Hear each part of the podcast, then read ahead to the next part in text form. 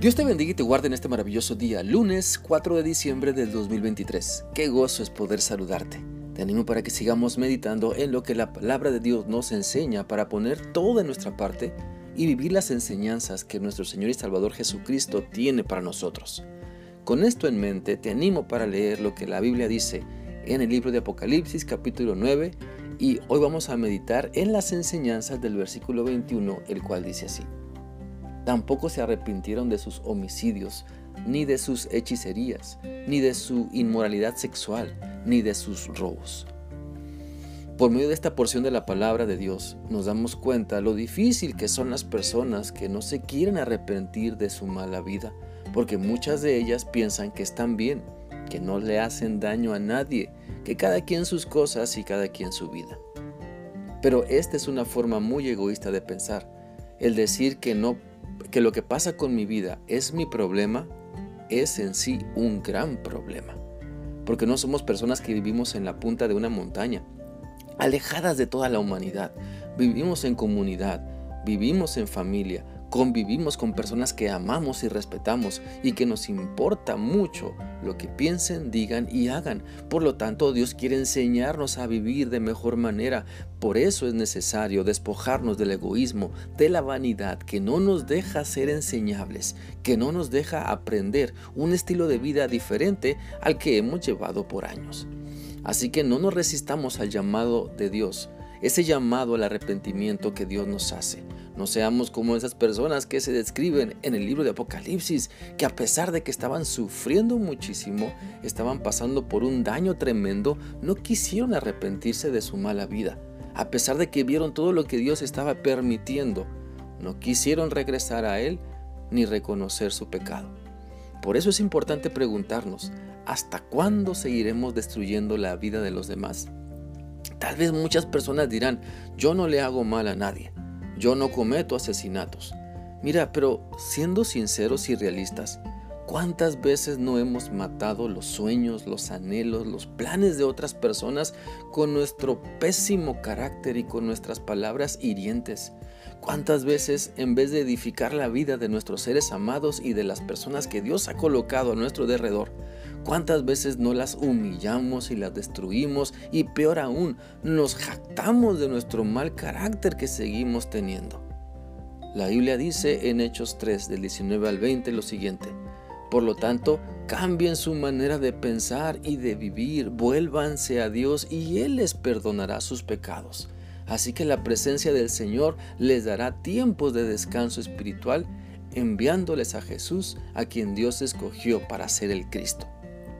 Mira, todos tenemos mucho de qué arrepentirnos. Es verdad. Todos fallamos, tomamos malas decisiones. No podemos andar entonces por la vida como si nunca hubiéramos matado o triturado los sueños y anhelos de otras personas. No podemos andar por la vida creyendo que nunca anhelamos tener un amuleto o varita mágica que se nos cumpliera nuestros deseos. No podemos andar por la vida pensando que no tiene nada de malo la magia blanca, pero no hay tal cosa. Y si lo hay, y si creemos en estas cosas, todo ello de mal procede. No podemos andar por la vida creyendo que nunca hemos codiciado lo que otra persona tiene.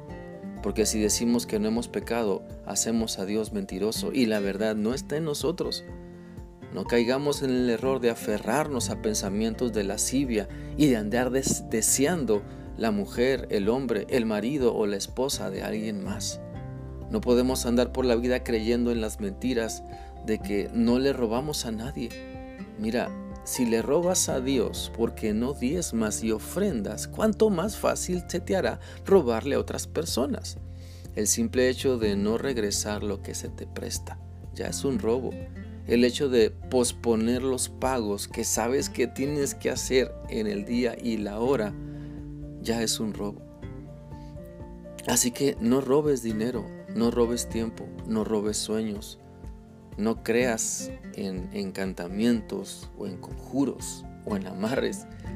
No ilusiones a otras personas con lo malo. No destruyas las ilusiones de tu, de tu familia. No te apropies de lo que no es tuyo.